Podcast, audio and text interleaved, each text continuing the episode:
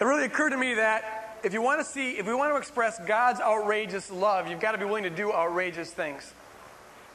Because ordinary things only express ordinary love. You've got to be willing to do the outrageous. The same thing is true with regard to faith.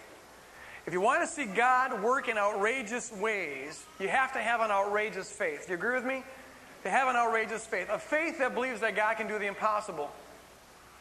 And we're seeing God do some things like that. And our job is to glorify God for it. Because the ultimate reason for God doing any of this, as we're going to talk about this morning, is to receive glory.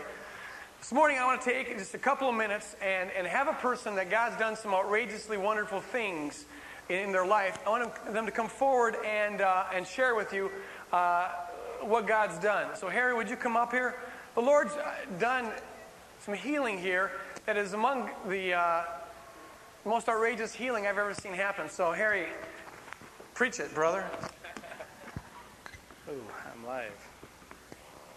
How's that? Oh, too close.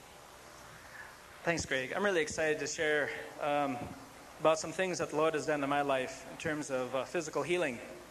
Um, back last spring, I had an opportunity to go to a um, healing seminar here at the church, and I went more as a student trying to gain some understanding on how the Lord works. In my mind, I thought, well, there must be a prescribed procedure to follow, you know, to bring about healing. Well, that's, that's not true. Um, God works instantaneously God works over a period of, uh, it's, it's a process in some people. Um, but I thought I'd put the God to the test. After the um, healing seminar, I asked if um, anyone there would like to come over and pray for me, um, specifically for my back, because um, I knew I had to go to the doctor. I was in a lot of pain, wasn't sleeping very well. And so uh, some brothers and sisters came around me, laid hands on me, and to make a long story short, the Lord healed my back. Hallelujah.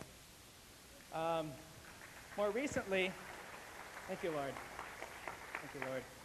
More recently, um, found out on the 28th of June that my uh, right knee was injured to the point where it needed surgery. Apparently, some cartilage was torn. And I had gone through it about a month earlier with my left knee. And uh, so um, I started thinking about the, the process of surgery and recovery, and that's all I had in my mind until finally the Holy, Holy Spirit broke through and said, hey, what about healing? You know, think about that. And so um, I had asked a um, group of uh, staff and overseers to pray for me a week ago Thursday. And um, after the the Lord had uh, worked through them with His power, I sensed an immediate release of pain. Um, and on the way home from the meeting, as I was driving, I felt this warmth in my knees, thinking that my heater was on. I felt down because I usually put it on defrost. My pant legs were warm. I mean, my pant legs were cold, but my knees were burning. And immediately I threw my arms. I said, "Thank you, Lord." I just knew something was going on, and I was driving on the freeway with both hands up in the air. 94, here's this car going along, you know. The next morning, I woke up, I had some, I had some stiffness, but no pain. And the day before, I was using railings to go up and down the stairs at work. On Friday morning, I was running up and down the stairs, rejoicing and chuckling and praising the Lord. And so I want to give him all the praise and all the glory for what he's done in my life.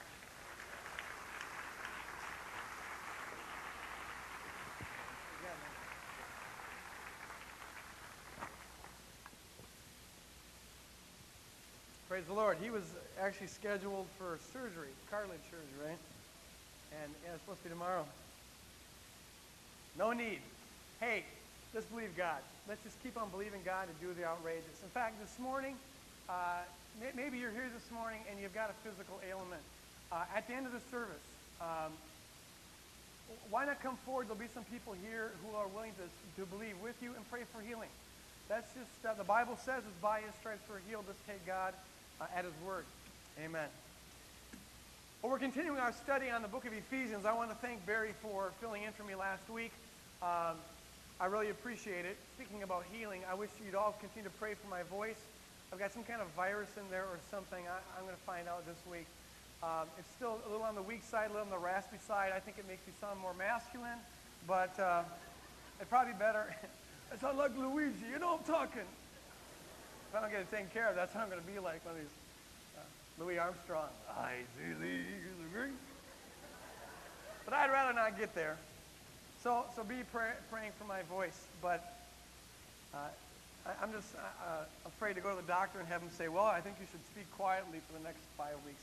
That's like torture. It's like you got to get into it. We're continuing our study on the book of Ephesians. And we've uh, zoomed our way up to verses 4 through 6. And I want to pick up there. Um, talking this morning on, on uh, the, the concept found in Ephesians 1 6, where Paul says that all things are done to the praise of God's glorious grace. Let's read Ephesians chapter 1, verses 4 through 6.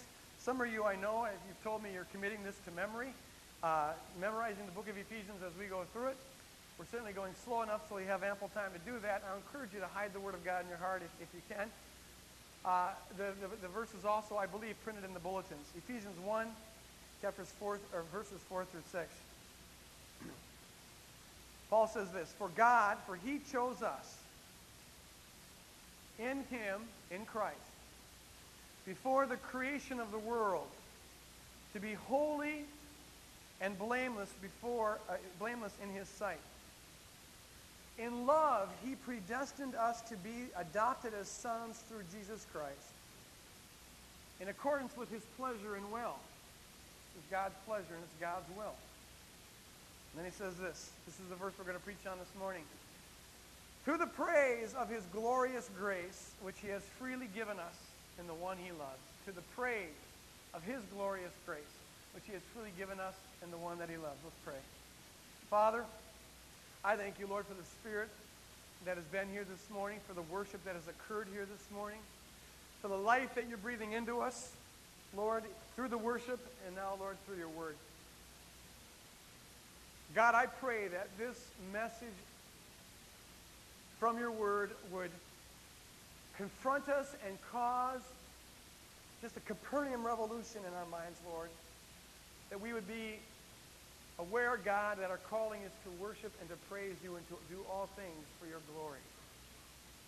Lord, we need your spirit to make the word alive. Otherwise, it's just dead words. It's just dead words, Lord. So, Lord, breathe into this. As I'm speaking, be breathing into this, Lord. As I'm speaking, Lord, let your let your holy angels and your Holy Spirit be doing warfare for us to break, Lord God, whatever strongholds that might be there in our minds to cause us to misunderstand or even worse, to not care. God, you make it real for us, Lord. And for those who are here this morning, God, I pray that those who don't know you, I pray, Lord, that this message would be a way by which they surrender to you. Surrender. In Jesus' name we pray. Amen. What we have in verses 4 through 6 is really uh, a beautiful, profound, and very succinct statement about what God's purpose in creating the world in the first place is all about. It really has to do with the meaning of life. It's that basic. Several things that we see there. Verse 4 tells us that before the creation of the world, before the foundation of the world, we were chosen in Christ. It tells us the when of God's plan for the world and the who of God's plan in the world. Before the world was created, God made out this plan. He didn't take advice from anybody. He did, it didn't come about as a reaction or as an afterthought or a makeshift plan B. From the foundation of the world, God planned on saving the world and creating for himself a church saved by grace. So the plan was there from the foundation of the world. Who did it involve? It involved us. We were chosen in Christ from the foundation of the world. The we is all believers. The we is everyone who will let the Holy Spirit put them in Christ. We saw two weeks ago that to say that God chose us in Christ does not mean that he chose us as opposed to other people.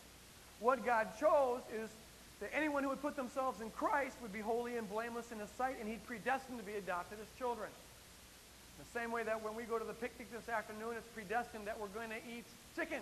But it's not predestined that you're going to eat chicken unless you go to the picnic. But it's your choice to go to the picnic or not. You had to be here two weeks ago to even know what I was talking about. Anyways, go to the picnic. Okay, free chicken. Oh, and, and just, uh, I, I, Deb, Carr will kill me if I, I forgot about this. Uh, buy a T-shirt, okay? if you want to buy a T-shirt, buy a T-shirt. You get you get a discount on the chicken if you buy a T-shirt. There. But for the rest of you, it's free. Okay, so God, the, this is why I didn't go into sales. God chose us in Christ from the foundation of the world. That's the who, and that's the when. What was the purpose? The verse says, so that we might be holy and blameless in his sight. This isn't about our performance, it's about our position. He makes us holy and blameless in his sight by putting us in the one who is all holy and blameless, Jesus Christ. What is his motive? His motive is love. The verse says, In love he predestined us to be adopted as sons. God's motive in saving us and God's motive in creating the world is love.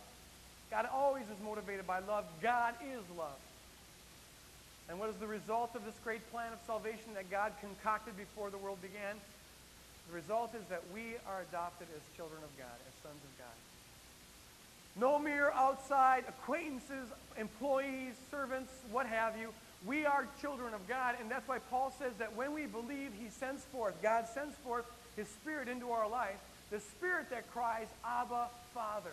The word Abba in Greek, or in, in, in Aramaic actually, is, is, is the word that means daddy or papa, dear one. God gives us, puts us in the position because we're in Christ, we're as close to God as we could ever get, so we can call him Daddy. There is that kind of intimacy that God has planned for us. That kind of relationship. Sitting on the knees of our daddy, our papa. That kind of closeness. That's God's great plan of salvation. Verses 4 through 6 tell us that. But the whole thing climaxes in verse 6. When Paul gives us, he's given us the when, the who, the motive, uh, the purpose and the result. Here he gives us the goal of the whole thing. What is the whole thing directed towards? And the, and the, the answer is, Paul says, that we might be to the praise of his glorious grace. Verse 12 says the same thing. Verses 11 and 12 says that we were predestinated in Christ by him who works all things after the counsel of his own will. Verse 12, that we might be, that we might exist to the praise of his glorious grace. The ultimate goal of the whole thing, the motive behind all other motives, the agenda that is more fundamental than any other agenda, is for God to receive praise, for God to be glorified. God, what we see here is that God is shooting, this is what he's aiming at in creating the church. He wants mirrors that reflect his glory. He wants mirrors in which he can behold his own sovereign grace his own sovereign beauty. What he's making out of me and what he's making out of you, what he's making out of every person who believes, is a trophy of his grace that he can showcase throughout all eternity and show what he has done. God wants to glorify himself in the creation of the world. He wants to have mirrors that reflect his splendor, his love, his goodness, his grace, and his mercy. That's why anything that exists exists, including you and including me. That's what God's aiming at. Now, immediately, some people out there are thinking, thinking to yourself, you maybe wouldn't say it out loud, but you're thinking, isn't God sort of egotistical in all of this? Doesn't God sound a little bit self absorbed, narcissistic, self centered? I explained this to a person who wasn't a Christian several weeks ago, and that's the response he had. Man, God, God sounds like he's kind of big on himself, isn't he? And in some ways it does. I mean, if you read it, you know, all this talk about the Bible, I am a jealous God. He shall have no gods before me. He zaps people who get involved in idolatry. And he says, I don't want any anything, any motive, any agenda to come before me. You'll have no gods before me. I want all of your praise. I want all of your glory. The Lord your God is a jealous God. You think, whoa. Kind of egotistical? Certainly, if a human being did this, we'd think, you know, this guy's got a major problem. We call him megalomaniac, somebody who just thinks that they're the center of, uh, uh, of the world. Did, did, some of you are old enough to remember this? Uh, remember the, there were, uh, the Twilight Zone. Uh, there was a show called The Twilight Zone. Rod Serling would be out there with that cigarette. Rod Serling. You've entered the Twilight Zone. And uh, in one of the Twilight Zone episodes, I always watched it as a kid. There was this. Uh, I don't know why I'm telling you this, but I think it'll make the point. There was a, a story about two astronauts who landed on this planet uh, actually, their, their, their, their rocket crashed. And they were there and they called for a rescue, and the rescue was on its way. But while they were waiting, one of the astronauts, did some of you remember this, this uh, thing? Some of you remember this, yeah. Uh, one of the astronauts found this little civilization of micro people. All these little people, you know, walking around. And he found out that if he squashed a couple of them and screamed a little bit, that they would do anything he wanted. He loved it. He loved it. They built a giant statue for him and all this kind of stuff. He became their God. And when it came time to leave, he didn't want to leave. He said, I'm their God. Watch this. He stamps his feet and says, Obey me. And all of a sudden, you hear all the little people going, He says, I'm their God. I'm not going to leave here. They need me, and I want them. You know, serve me. And they, they bring them food. And all. They're little, little like ants, you know. Well, finally, the other guy left, and, and uh, this guy stayed back. And as fate would have it, not too long afterwards, a bunch of giants showed up, and he was the little guy and they accidentally squished him. so, justice was served. And you know what? You were happy to see justice served because this guy deserved it. He was a first class jerk. What are you doing that to these poor little ant people for? Come on, leave them alone. I mean, he would squish them sometime for no good reason, and that's not fair at all. You think, what a jerk.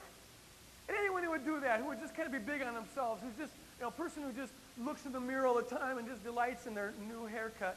And uh, uh, you think, you think, oh, come on, this, is, this guy's a little bit self-absorbed. And it can look like God appears that way. Sometimes Christians talk like that's how God is. There are some believers who have as their sort of most fundamental feeling about God is, is fear. Sometimes they see the beauty of God and the glory of God and the grace of God. They just don't want to tick God off. They're like the little ant people. And, you know, oh God, don't step on me. You know, he wants praise, I'll praise him. You know, praise, praise, praise. Hallelujah, whatever you want. Sacrifice chicken, anything, whatever. The most important thing is that you don't tick God off. You don't want to tick the deity off. It's like a show I saw one time where the people, it's a sarcastic show, but they're in a church and they just say, Oh God, you are so big so very, very, very, very big. And they start singing this song, uh, you know, don't boil us, don't squish us, don't maim us, don't torture us. You know, and then it's because he's the boss. He's kind of this Arnold Schwarzenegger God up there with his Uzi, and if you get him mad, he's going to blast you. And so you just, you, you live in fear. And no wonder sometimes people get this impression like, what kind of God is this, ruling over this universe, threatening to squash people if they don't do it just his way? And then you have people who go the other extreme kind of the liberal Christian thing. They, they don't like that view of God, this austere Arnold Schwarzenegger view of God. They don't want that sort of thing, so they go the opposite extreme. And they create a God out of their own, of their own imagination where, uh, you know, it's kind of, if that was the Arnold Schwarzenegger God, this is the sort of uh, Mr. Rogers sort of guy. You know, he's, a nice God. He's, he just wants to be your neighbor. You know, really. He, please, won't you be? Please? Be my neighbor. You know, a friendly God. Gordon Kaufman at Harvard University. I mean, you, there's a lot of this theological stuff coming out. He wrote a book called The Theological Imagination, really appropriate title because his view of God is strictly a work of his imagination. But he says that God is the humanizing spirit. Ah, wherever there's movements of, of thought, my words stammer at the thought of it. Uh, that, that are, are moving towards people that, for people to actualize themselves and to fulfill their own potentials and realize their internal capabilities. Wherever you find that, there is God. Yes. And it's kind of God is up with humanity. He, he just was there to serve us. We don't serve him, but he serves us. He's for us. He's like, yay for you. He's our cosmic cheerleader in heaven. And I can see what they're reacting against, but on the other hand, the Bible says that we are created for the glory of God. The Bible says that everything is created for the glory of God. The Bible says that ultimately our salvation is even for the glory of God. Is that egotistical? For God to take delight in looking at himself and in displaying his attributes, and for God to make himself the object of creation? Consider something.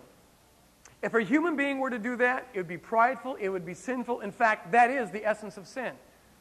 Because for a human being to just be absorbed in themselves, to think that they are the most beautiful thing in the world, the most wise thing in the world, the most powerful thing in the world, it's wrong. You're not. So you're, you're, you're screwed up in thinking that you are or to act like you are. And therefore, it's wrong for you to try to get other people to praise you and to worship you and always trying to get people to notice you and whatever because you don't deserve it. Well, you deserve a little bit, but you don't deserve their ultimate allegiance and worship and honor and for one thing, You're not the highest object of beauty and wisdom and creation in the world. Secondly, it's damaging for people to treat you that way. The only way you can get glory from other people is by dehumanizing them. For them to do something to you which is totally inappropriate, and that's to put you on a pedestal and to kind of worship you. You know, Wayne's World. We're not worthy, we're not worthy to Alice Cooper or whatever. He had to be there. It's totally inappropriate and it's destructive. Because we are, it's not true to reality. Whatever we have, we have as a gift from God, right? We have by the grace of God. So, how can I use whatever gifts I have to try to get you to worship me? I got them on loan. They don't belong to me in the first place. It's totally inappropriate for a human to make themselves the center of the universe and the center of other people's attention. But it's not for God. It is not for God. Consider this. This is what believers can see because they've experienced it, and non believers don't see, which is why non believers have such trouble with worship. It sounds dehumanizing to them. God is not simply a big person, an Arnold Schwarzenegger, a cosmic man, or something like that. God is infinite being, God is infinite love. God defines what love is. His being sets the standard. He is not only the highest instance of love, but He is the sole instance of love, and every other instance of love comes on loan from Him. And God defines what it is to be beautiful. He is beauty. Every other beauty has its beauty on loan from God. And God is wisdom. He defines what wisdom is. God is glory, God is greatness, God is joy, and God is peace. There is nothing higher, there's nothing greater, and God doesn't have it on loan from anybody. He has it throughout eternity because He's God. For God to appreciate Himself, His beauty, to recognize His beauty, is just to be accurate. For Him to delight in, in, in, His beauty and delight in His love and delight in His joy and delight in His peace and delight in His power is simply to be accurate. Because He's the highest example of that. And for God, and follow this now, for God to make Himself the object of creation, is for God to give to the creation the highest goal it could possibly have. It's simply to say that the, the goal of creation is to reflect love. The goal of creation is to reflect joy. The goal of creation is to reflect peace. The goal of creation is to reflect God's power. In other words, the goal of creation is to reflect God's glory. God, in giving Himself as a goal of creation and in creating the world to mirror His glory, is giving the created order the highest goal he could ever give it. If God were to make some other goal the object of, of human endeavors, like how comfortable can we be and uh, our personal self actualization and what have you, if God were to aim at that, he'd be shooting way lower than he's in fact shooting. He'd be doing us a disservice if you can think about it that way, because there's something greater than all those ends, namely God himself. So, in one sense, God is egotistical but it's for our benefit that he's egotistical and he's being totally accurate in being egotistical. So God creates the world with this ultimate thing in mind. He wants to glorify himself. The sun wants mirrors to reflect the radiance of the sun, or moons to reflect the radiance of the light. Are you following this? So God creates the world for his glory. And the Bible says, throughout the whole Bible, you, you get this God creates the world so that everything that exists, however great or however small it is, reflects the glory of God. He creates the, the, the Bible says that the, the, the, stars of the heaven manifest His glory. The mountains declare His glory. The trees, we sang this morning, clap their hands. The rocks cry out the glory of God. He shows off His wisdom. He shows off His love. He shows off His power. He shows off His incredible creativity just in creating the world. We don't need all those stars. We don't need all these bugs. We don't need all these different kind of flowers. We don't need all the colors on a peacock. Why are they there? God's showing off. He delights in displaying himself. It's just uh, his artistic flair. Why are they there? Because they can be there. There, uh, that's enough said. He's showing off. But even all of that whole creation is simply there as the backdrop for something else. And this is what we got to get. That is simply the canvas uh, uh, upon which God wants to paint his most magnificent work, where God wants to show forth his most magnificent attribute. The most beautiful thing, the most splendid thing, the most profound thing, the most unthinkable, incredible thing that God wants to do in creation is what he does in salvation when he shows off his grace. God loves to display himself, and the highest thing he wants to display in this created order, what occurred to his mind before the foundation of the world, is that he wants to show off his grace. His grace in saving people who don't deserve it, far worse than that, who want nothing in and of themselves more than to be away from it. His grace in saving those kind of people, in its own way, the outrageousness of his plan reflects in its own way the intensity of his own being, the passion of God's own being the, the inner triune love own, uh, of his own being is displayed out there in little mirrors when there are people who don't deserve to be saved that God saves anyways. He displays his grace. And the most fundamental reason why God does anything is to show forth his grace. We're the beneficiaries of the whole thing, but the ultimate motive is God for God to reflect himself in it. Why did God send Jesus Christ into the world? Why did God become a man? We're the beneficiaries of that to be sure, but ultimately, though it cost God a lot of pain, it pleased God to do it. It pleased God to do it because it's a way He shows off His grace. Look at this feature of me. Look at that feature of me. Look at the outrageous thing I'm going to do now. It shows forth the beauty of God's outrageous grace. And when God offers salvation to the entire world, regardless of how, of how righteous or unrighteous you are, regardless of what nationality you are, regardless of what gender you are, regardless of how smart or not smart you are, when God offers salvation to all of humanity, it shows forth His grace. We're the beneficiaries of it, but it shows forth His grace. It's, it, it shows forth God's incredible love and when God pursues me, even though I run away from Him, when God pursues me, even though I make my heart calloused, when God offers salvation, but I run the other way, and God keeps on doing something that you wouldn't think God would ever do, and that's to chase me and to woo me and to love me, He's showing off. He gets kicks out of this. He loves to do this sort of thing. He's showing off his artistic grace in chasing a Greg Boyd who he ought to just leave alone. Go, you want to go to hell? Go to hell. No, he won't do it. He shows off His grace. I'm the beneficiary of it, but it's also for His sake. He loves to do this kind of thing. And when finally His Holy Spirit works in my heart, follow this, okay? When the Holy Spirit works in, my heart and produces faith, it shows off the grace of God. You know, we sometimes think that our faith is our doing. Look what I did. I was smart enough to believe, at least. you know, I, I, was at least had enough. I had this much goodness. I can take a little credit. Good for me. I believe. Uh-uh. Paul says in Ephesians chapter two, verse eight. That is, it is by grace that we are saved through faith. And even that isn't of ourselves, it is a gift of God, so that none may boast. There can be no boasting. Even your faith is a gift of God.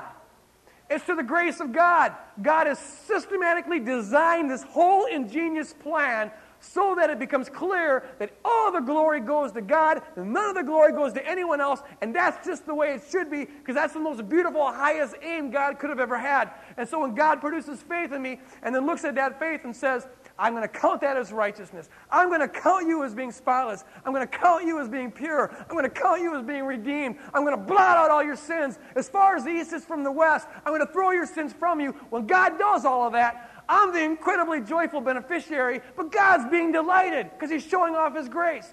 The gulf between what I, what I deserve and what I get is the frame of the mirror that God displays Himself with. Are you following that? And then He sits, sits, sits me in, in heavenly places. You see, he calls me to the banquet table, sits me in heavenly places with Christ Jesus, the verse says. And then he pours on me and he pours on you, all who believe. He pours on every spiritual blessing in the heavenly realms. He puts us in Christ Jesus. He gives us the nature of His own Son. He puts His own Spirit in us. Why? We're the beneficiaries of that, but ultimately, God is just showing off. He's delighting in looking at Himself. He's enjoying Himself doing the outrageous thing that He's doing in saving us. And then He gives us His own nature.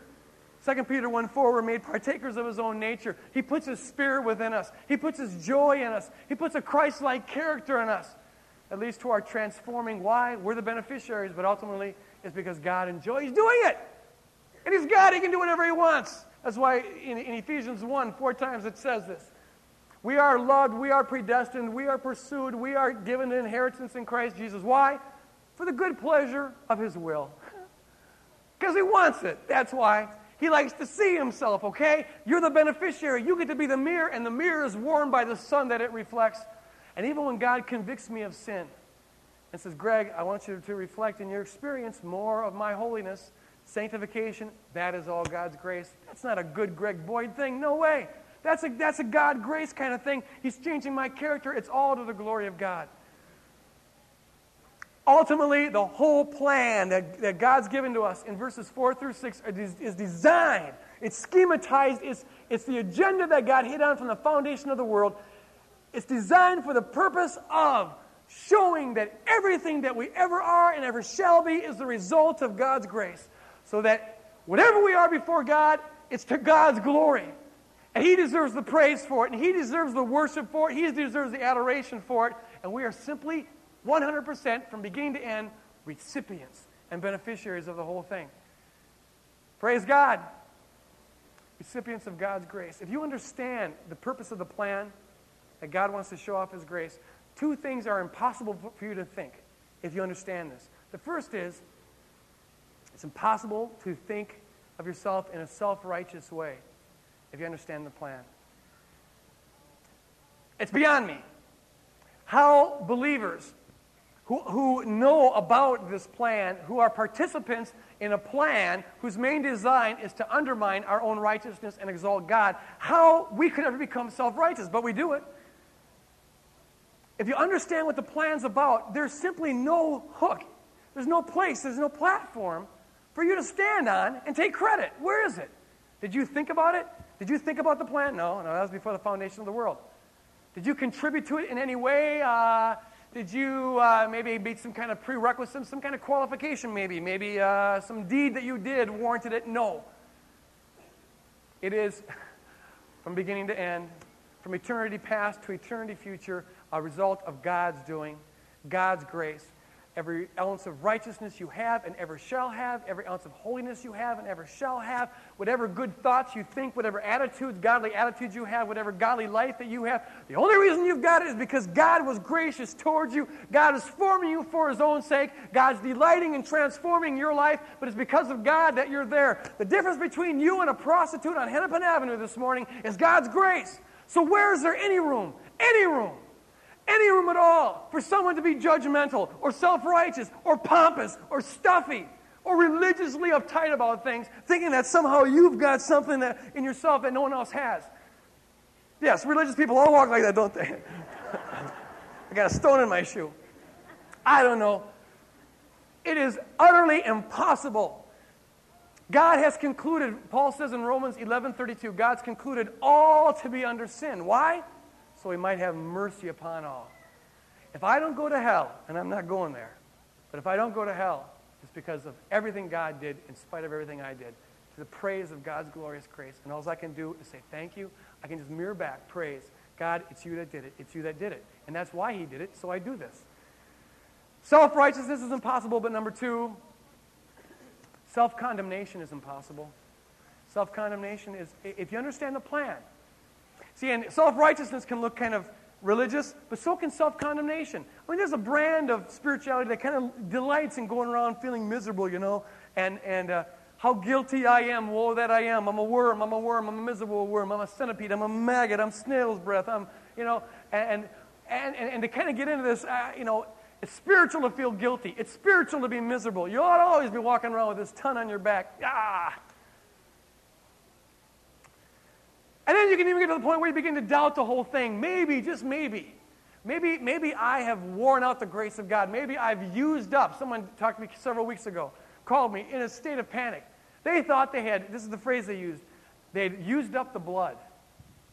And the idea there is that, you know, there's sort of a finite, finite amount of forgiveness in God, a finite amount of blood that was shed by Jesus, and you only get so many drops. And once you've spent those, buddy, you're gone.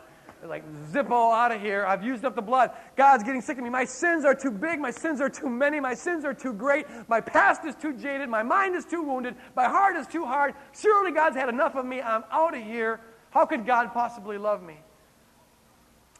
Hear this. If you understand the plan, that thought cannot occur. Isaiah. Let me read you a verse. Isaiah, chapter 43. First of all, verse 20. I got to wrap this up in seven minutes.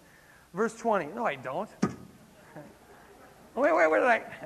You're stuck. No, I, I'm only kidding. I'll wrap it up in eight minutes. Verse 20. First of all, the Lord says, This people I have formed for my own sake, that they may sing forth my praise, that they may bring forth my praise. He's talking about Israel. This people, I, God, Jehovah, I have formed for my own sake. They're the beneficiaries, but it's for my own sake. Um, uh, and and uh, uh, why did he do that? Because he wants a mirror. He wants them to praise him. But now listen to this. This is an incredible verse, folks. If you want to memorize something, memorize this verse. I, the Lord says, I, even I, am he who blots out your transgressions. Praise God. For my own sake. And remembers your sins no more. For my own sake. What you need to, if you're here this morning and you are one of these people that kind of walks around with a heavy burden of guilt and condemnation on your back, yeah, God wants to clean up your life. You know, cooperate with God on that. But listen to this. This salvation stuff, this being cleansed by the blood stuff, this being redeemed stuff, this being a part of this plan, in one sense, it's got nothing to do with you. This is a God thing. God's simply saying, you know what? This is what turns me on, okay? I like to see myself and I can save people like you. In fact, I like to save people like you. It kind of shows me off when I save people like you. Will you get your mind off of yourself and start looking on God and what God's doing and God's plan? It's for my own sake that I forgive you. It's for my own sake that I blot out your sins. This is what God likes to do. He's God, if you want to think of it this way, God has. Now, He loves us. He wants to save us. We're not pawns here. He loves us. But the ultimate goal is that he's got a beautiful ulterior motive in the whole thing. And the ulterior motive is that we might be polished mirrors that reflect his outrageous, unthinkable grace. And the gulf between what we are and what we deserve and what God has made us, that gulf is the frame of the mirror that God wants to behold himself in. So the point of it is this don't become self absorbed in your condemnation. That's a device of the enemy to get you looking at yourself. You are not the purpose. You are not the center. God is the purpose. And if it pleases God, if it, if it gives jolly to God, if it brings delight to God, to say, I forgive you, and to say you are pure to people like you and me, let God do it. Just let God enjoy you. Enjoy God enjoying you. If that's what God likes to do, let Him do it. If God be for us, who can be against us? Who can lay any charge to God's elect? It is God who justifies. He delights in beholding his outrageous grace in people like you and in people like me. How secure is salvation? It's rooted, it's rooted in the very nature of God's self-enjoyment. It's rooted in the nature of God. The truth of the matter is that God delights in seeing himself save people like you and save people like me. God delights in showing forth his love towards those who are unlovable. God enjoys pursuing those who run away. God enjoys embracing those who push away. God enjoys saving people like such as us who constitute the mirror that he will look at throughout eternity that will reflect his glorious, glorious grace. Praise the Lord. Let God enjoy enjoying you. The only, the only thing in the world that does not glorify God the way God created it to do is a heart that will not go along with that plan. A heart that plants its feet and says, I'm Lord of my own life. I submit to nobody. I'm subject to nobody. I will rule my own life, call my own shots, give my own life, give my own meaning, produce my own righteousness.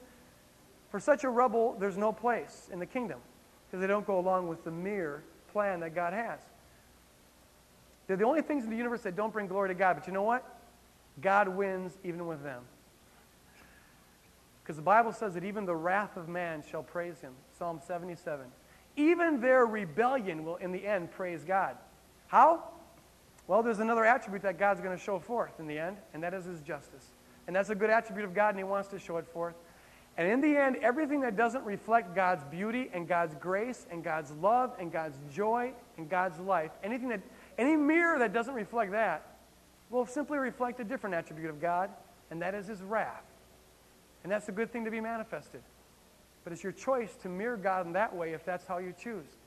The alternative is to accept the plan that God has and let Him save you. When we understand the purpose of life, what the whole thing is about, it can't help but, but, but, but, but, but form a Copernican revolution in our life. Copernicus was the guy, scientist, 16th century, who proved that the sun was the center of the solar system and the earth simply revolves around the sun. Everyone else thought up to that point that the sun revolved around the earth. He showed that the whole thing was topsy turvy. We are not the center, the sun is the center. When we understand what the purpose of creation is and what we're called to do, it has to create in us a Copernican revolution. Our fallen self always wants to make itself the center of the world. This is the essence of sin. We, in our pride, want to make ourselves God. We don't say this, but we act like it was the case. This is the nature of fallen humanity. We think life owes us something. We act as though life owed us something. We act as though we had something coming to us. We act as though we were the center. We live life with the purpose and the motivation of trying to make ourselves comfortable, of trying to make ourselves wealthy, of trying to bring glory to ourselves. Our life revolves around ourselves. And that's what produces most of the miserable things that go on in our life because it's never fulfilling. We weren't created to serve ourselves, we were created to serve God. It's not fulfilling when we try to serve ourselves. Whatever we get in the end, we know will end, and so that creates despair. But most of all, it creates a tremendous struggle in our life when we try to be the center.